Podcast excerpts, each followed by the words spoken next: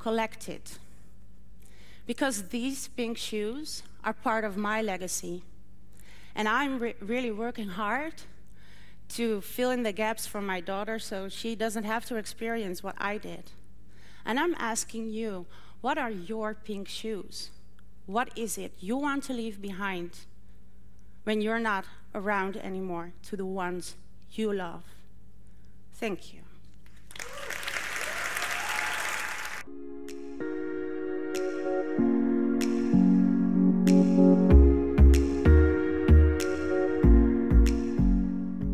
Want to share encouragementology with a friend who needs to know they're not alone in this journey of self discovery, you can visit encouragementology.com or anywhere you stream your content to receive this episode and all others.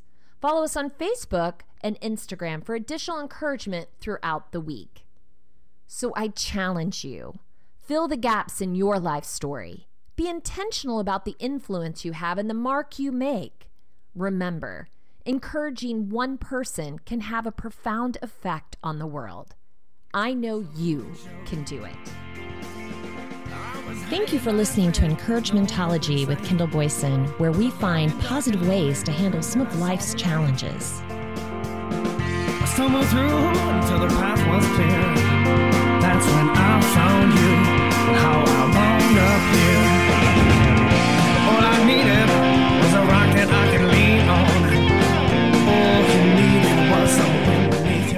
This is Roger Fisher from Heart. You're listening to 90.7 KBOO Community Radio in Portland, Oregon. Tell your friends to listen on in and support the mass movement of the human tribe. Andy looks a scream, him on my. Andy silver scream, can't tell them apart at all.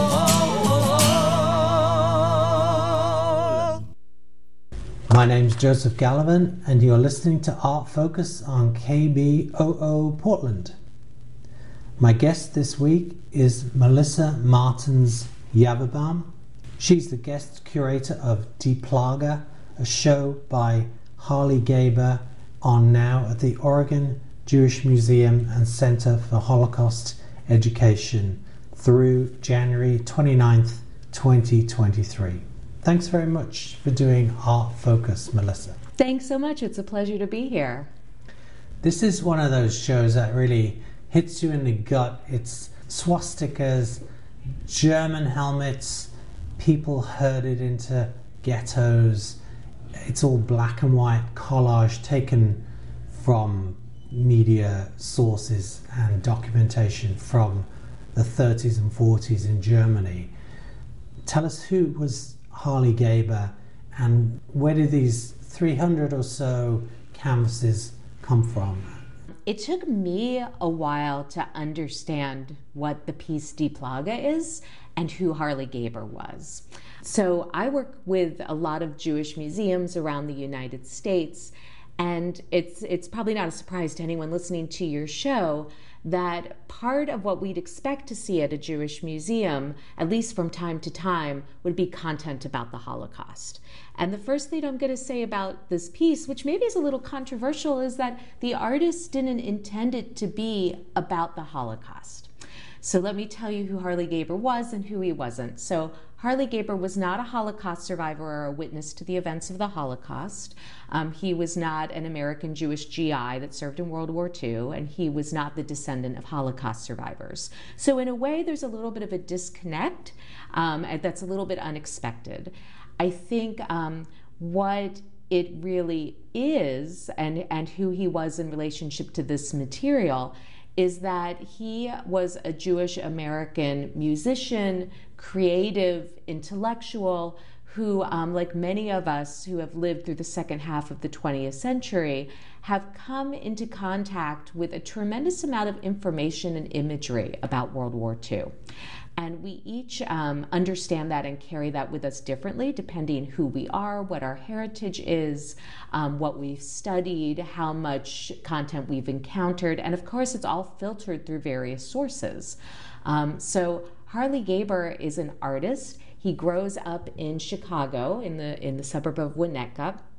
His father dies at a very young age and his mother remarries um, someone with the last name Gaber, who he accepts as his father then for the rest of his life. Um, they were an American Jewish family, I would say secular. They don't have um, mem- family memories of celebrating the holidays, but certainly identified as Jewish American. They, um, he grew up in Chicago, and by the time he's in high school, he um, is becoming a very skilled jazz musician. He was also very good at anything that he took on, whether it was sports, tennis, skiing, uh, football. Um, but music really becomes his um, primary identity in high school. And he goes on. Um, if you if you Google Harley Gaber, you'll see that he's a very um, renowned composer and musician of the second half of the 20th century in minimalist music. Um, it's a precursor to uh, spectral music and drone. Um, so he's very respected in that field and is really on, on the rise to being a, a star composer in a lot of respects. He travels and studies in Europe. Um, he studies with a lot of prominent um, music scholars and musicology scholars. And at some point, he makes a real departure and um, decides to stop composing music. So um, that's uh, who he was as, as a young person. Um, he moves to California and teaches tennis. And by the time it's the 1990s, he's starting to think about um, this material and and this piece and so i'll just like introduce who he was but i'm going to take a sidestep for a minute and talk about um, and i hope your listeners can relate to this that the journey we've all all been on um, as americans that um, harley gaber was born in the 1940s and so he lived out that whole second half of the 20th century and um, I, I, overlap many of those same years. And I think, um, on, on, the one hand, as a young child, the main narrative that I knew was the Diary of Anne Frank. That was my introduction to Holocaust content, especially through a primary voice um, of someone who lived through some of that history. And by the time it's the 1990s, um, a lot of Hollywood, there's a tremendous amount of Hollywood treatment of Holocaust stories, whether it was um, based on truth, on fiction, pseudo fiction, etc. Um, we see the United States Holocaust Memorial Museum open in the 1990s, the Museum of Jewish Heritage in New York City. And so Americans are really coming to terms with uh, what what were the events of the Holocaust? What does it mean that Holocaust survivors are part of the fabric of American society? That Jewish Im- immigrants have long been part of the of America? Um, what does it mean for those people in diaspora? What was America's role in World War II? I think a lot of those questions are ripening. We also see the fields of Jewish studies, Holocaust studies, museum studies, library science ripening um, over those decades. And I think that at as we as Americans, or at least me personally, on the one hand, this was um, familiar territory that I, I, knew as a young child that the Holocaust was a, a very significant event. Um, I never questioned its its role in museums in public life in education. Um, but we still didn't have much distance from it. And on the one hand, it was so close to community members that we knew that um, especially in cities and areas with concentrations of Holocaust survivors, that was just part of the fabric of the community. And so Harley Gaber is growing up in the same time as well and emerging as an artist. In the um, early 1990s, his mother is diagnosed with cancer and she's living in San Mateo in California, and he moves there to take care of her. His stepfather um, also becomes sick. And by the time um, his mother is in, in, near the end of her life, um, they had discussed how much he wanted to travel to Germany. Um, I think Gaber himself would say that it wasn't motivated by anything um, from his Jewish heritage. I think it was more from a creative point of view. He was very interested in German art and culture, uh, architecture, music. Um, but he has a, a real um, desire to go. And after his mother passes away, he starts making trips over to Germany. He made about seven trips to Germany, was going about every year. And he is also going to archives and he's starting to photocopy imagery, whether from books or from photographs, um, that depict events um, in the chapter from um, Weimar Republic up through the end of the Holocaust. So that's kind of the chapter of like what is um, giving him curiosity about the, the content, um, what primary source materials he's accessing. He's also visiting concentration camps such as Dachau and Buchenwald, and he is um, digesting this material as an artist. The, uh, the images are on these 16 by 20 canvases. They're the original paper collage, so where it's cut or torn, that's it, it's not a reproduction and they're in this very rigid grid. Mm-hmm. I mean, mm-hmm. it's very uh, striking as you go in. You can't really avoid this. It's it's almost like um, multiple screens. Um, on the the kind of right hand side of the room, the street side, mm-hmm. the the most coherent image is this string of about a dozen Hitler youth, and behind them, ahead above them, are all these terrified close up faces. Just to the right of them are some other children um, in little suits, like little tweed suits. Some of them have hats on. They look like Jewish children. And they're kind of facing the other way. They're in line. I mean, mm-hmm. these people are not in the same place at the same time. It's right. a collage. And there's one little boy with a hat on, like a trilby, and he's looking back mm-hmm. at the camera. And if you turn 180, he's also on the other side same kid, same mm-hmm. photo, but mirror image. Uh-huh. And that side is the, I think it's the Warsaw Ghetto side with the mm-hmm. bridge mm-hmm. um, and the and the barbed wire. Yeah. Do you, as you're the curator, right? You got to choose which bit went where. Yeah. So why did you put this kid there? So, um, first of all, anyone who's encountering this exhibit like is only experiencing a fraction of the piece. The piece has some 4,200 canvases. Um, he works for nine years on the piece from 1993 till 2001. So, in selecting the pieces for this installation, um, we wanted it to have some comprehension and cohesion. Um, there is a lot of imagery that doesn't line up at, in a way that's as um, narrative driven as the mural that you're describing.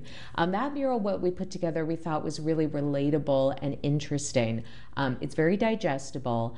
And to me, it's um, juxtaposing uh, the, the station of children in times of, um, of war, crisis, etc. And we could see from these children of roughly comparable ages that some of them um, are quickly indoctrinated into Nazi propaganda, thinking service possibly, and that other children are refugees that need to flee, and others become victims to the terrors of the war. Um, those two murals, the one that's on the um, north side of the gallery and the one that's um, facing it on the other side, were probably stitched together originally as one long piece. So that's why you see the same boy appear again, and the German words at the bottom also stitched together and make some sense. So um, a lot of a lot of this can be experienced either in smaller sections. We worked with the architecture of the room, and it could be reimagined and reconfigured as a much bigger piece. Some of the questions we were looking at that um, we pose on the pylons nearby are the questions of the the role of individuals in the sweep of history. Uh, the, the title of the piece, um, it's interesting, Die Plage, it's striking that it's not a, a title about the Holocaust. So the piece itself is already pointing us originally when he named it to something that's larger than the Holocaust. That what what plagues society? Um, what is the role of humanity? What events do we have control over, and which do we not have control over? What are we contributing to knowingly or unknowingly? What is our responsibility to children in a time of war and crisis and plague? So for me, that murals um, was really a, a star piece that we really wanted to put front and center. So you you had carte blanche to rearrange the 4,200 pieces. I the answer is yes. Um, we know that some of them were meant to live in certain configurations, and when we had documentation on that, such as this mural and one of the other ones, we um, preserved that configuration. Other um, pieces of art, we don't know what the original intent was because there isn't a record of every assemblage. Mm-hmm. Yeah. So, so uh, Harley Gaber, he actually did a lot of this work in Newport, Oregon. Yeah. So him and his girlfriend had this big space, and he was.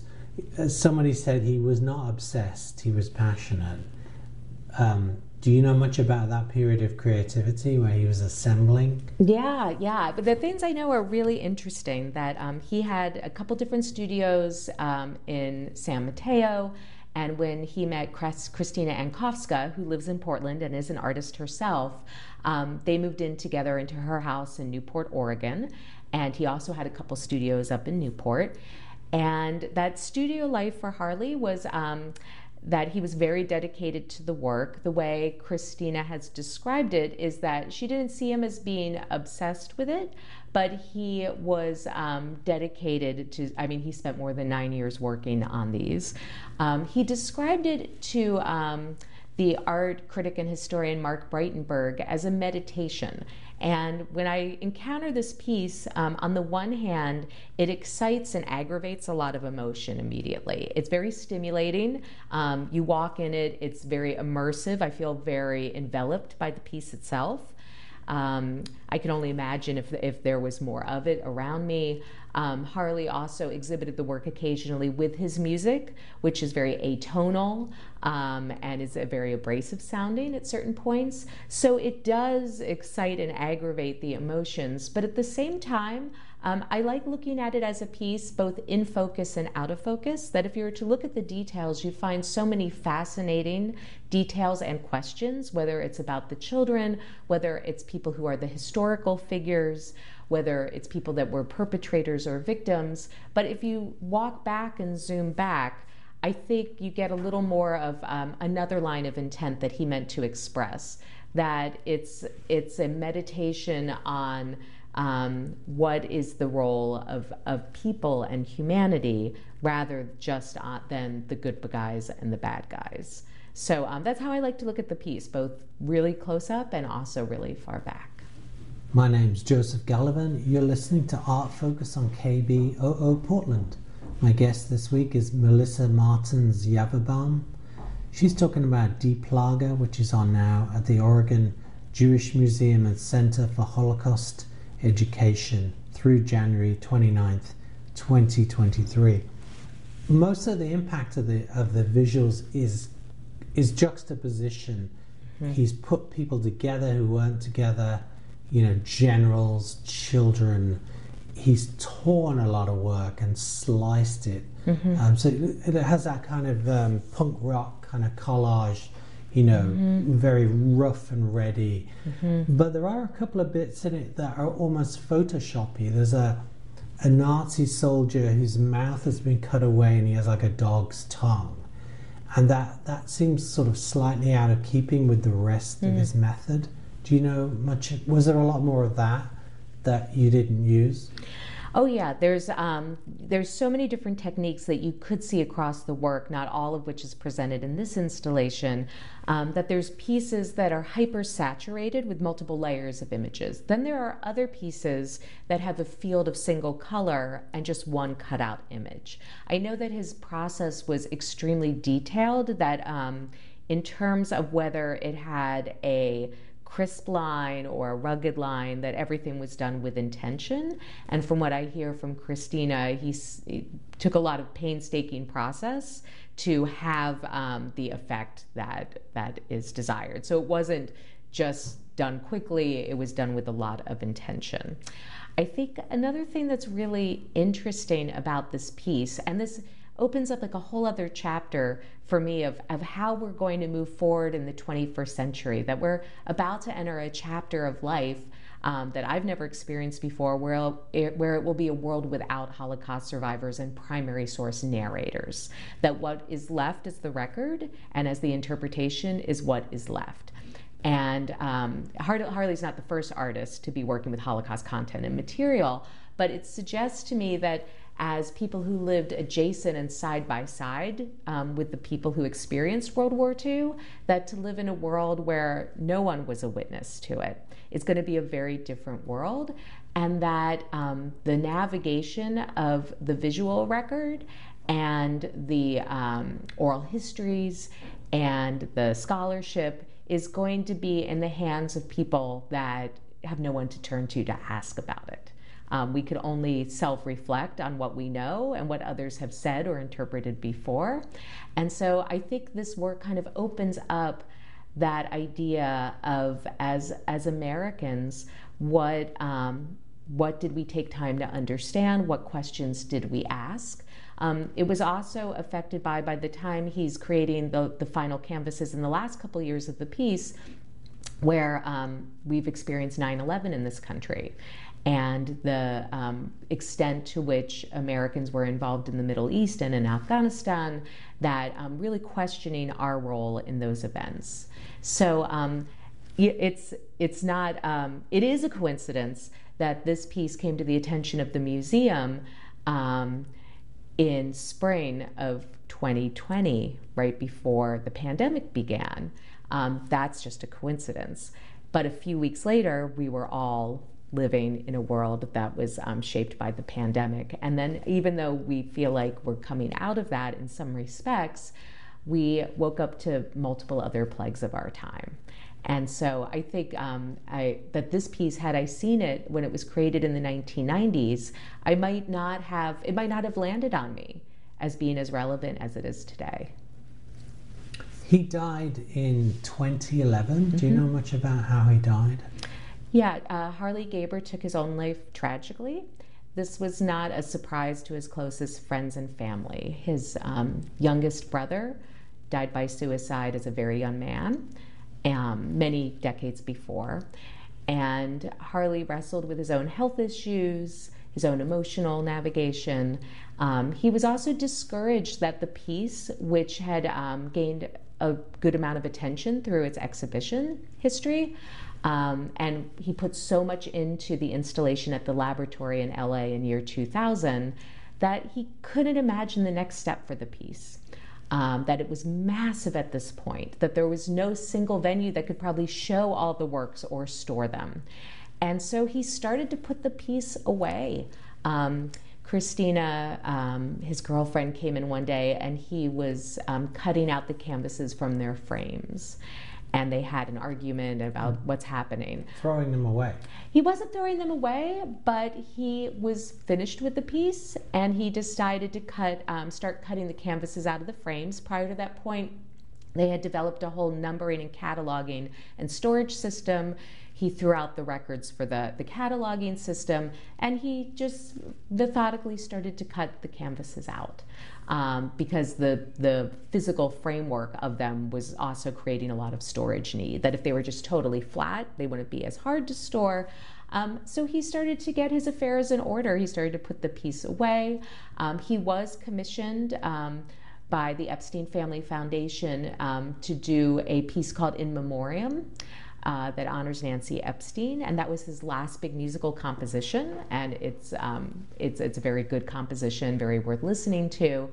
And it wasn't long after he completed that piece that he took his own life. So he continued as a musician, even though he'd taken this turn into visual art. Yeah, not not much. That one piece was um, kind of his last big artistic statement as a musician, and he had um, many of his affairs in order.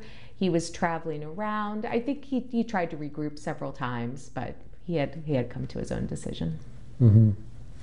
So he was he a lot of the imagery is familiar because it's soldiers, it's yeah. barbed wire, it's children on trains and where where was he sourcing the imagery? And this is classic kind of 1970s photocopying, right, or 90s or whatever. Mm. That era where it was the easiest way to make a copy was a Xerox machine, mm-hmm. black and white. Yeah. Um, he was definitely uh, Xeroxing items over in Germany at the Bundesarchiv and other archives. And he was also purchasing a lot of books bringing them back with him to the US. Um, he sometimes went to Powell's bookstore here in Portland and picked up other books of German art and history, and then he was repurposing those images in the studio. So he did he have his own photocopier? I believe he did. Right. Yep. And then he would lay them out and then use a scalpel or a you know an exacto and glue. Yep. Yep. Adhesive. Yep. After this, where will it go? So this is um, the first time the piece has been on display since year 2000. And it, it is a really interesting moment to see the piece again. Um, I think we've all been through a lot as Americans.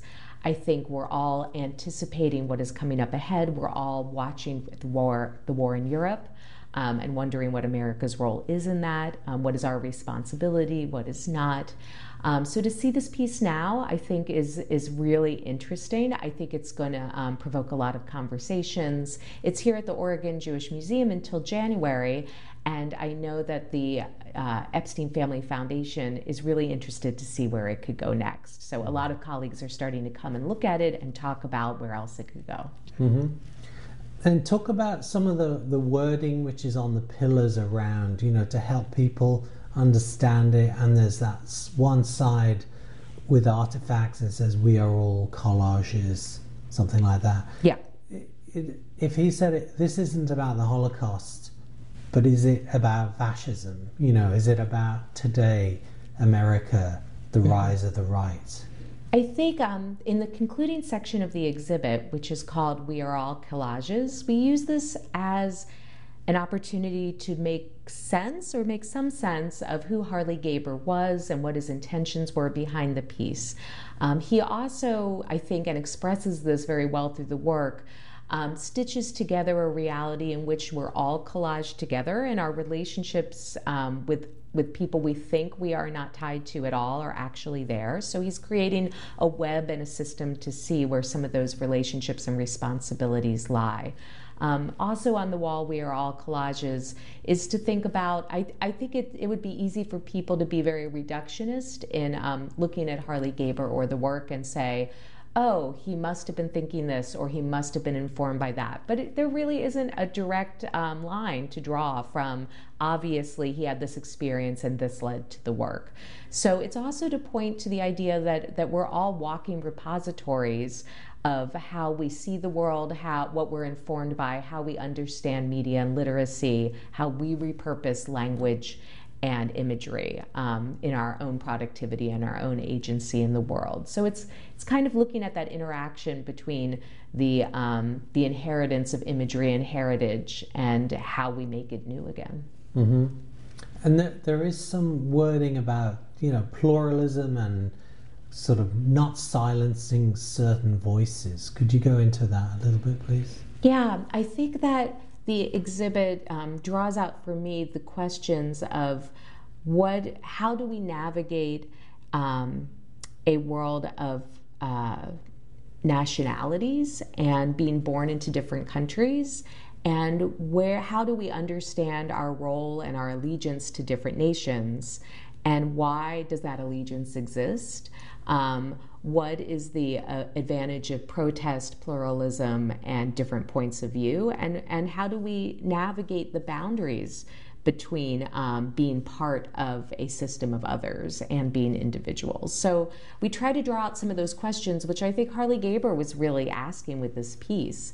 Um, by looking at those children in that first mural, that they didn't sign up um, originally to, to be part of World War II or to be with Hitler or to be with America or to be with the Japanese or to be um, in any other country, but they found themselves as major actors in those moments. So um, I think that the, the museum and the installation wants people to ask themselves that question of um, what station do we occupy today and is it by choice, is it thoughtful, or are we just are we just going on automatic pilot? Mm-hmm.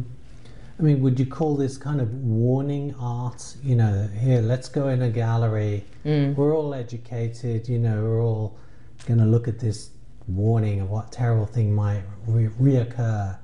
But it's it could be just, you know, kind of elitist, and maybe the warning should be writ large in the media.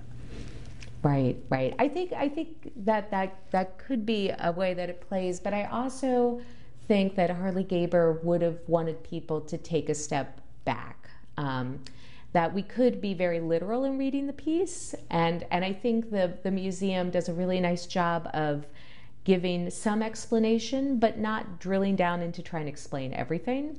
I don't know that Harley Gaber would have wanted that. I think it's more that if you look at the piece as a whole, then it, it helps trigger um, our own instincts and our own memories of what, what are we looking at here and, and how do we fit into that collage of humanity. My name is Joseph Gallivan, and you've been listening to Art Focus on KBOO Portland. My guest this week was Melissa Martens Yaverbaum. She is the guest curator of Die Plage, which is on now at the Oregon Jewish Museum and Center for Holocaust Education through January 29th, 2023. Thanks so much for coming from the other Portland, Maine, to our Portland to curate this show and come on Art Focus, Melissa. Thanks so much. Thanks for having me. Andy Warhol looks a scream, hang him on my wall. Andy Warhol, silver screen, can't tell them apart at all.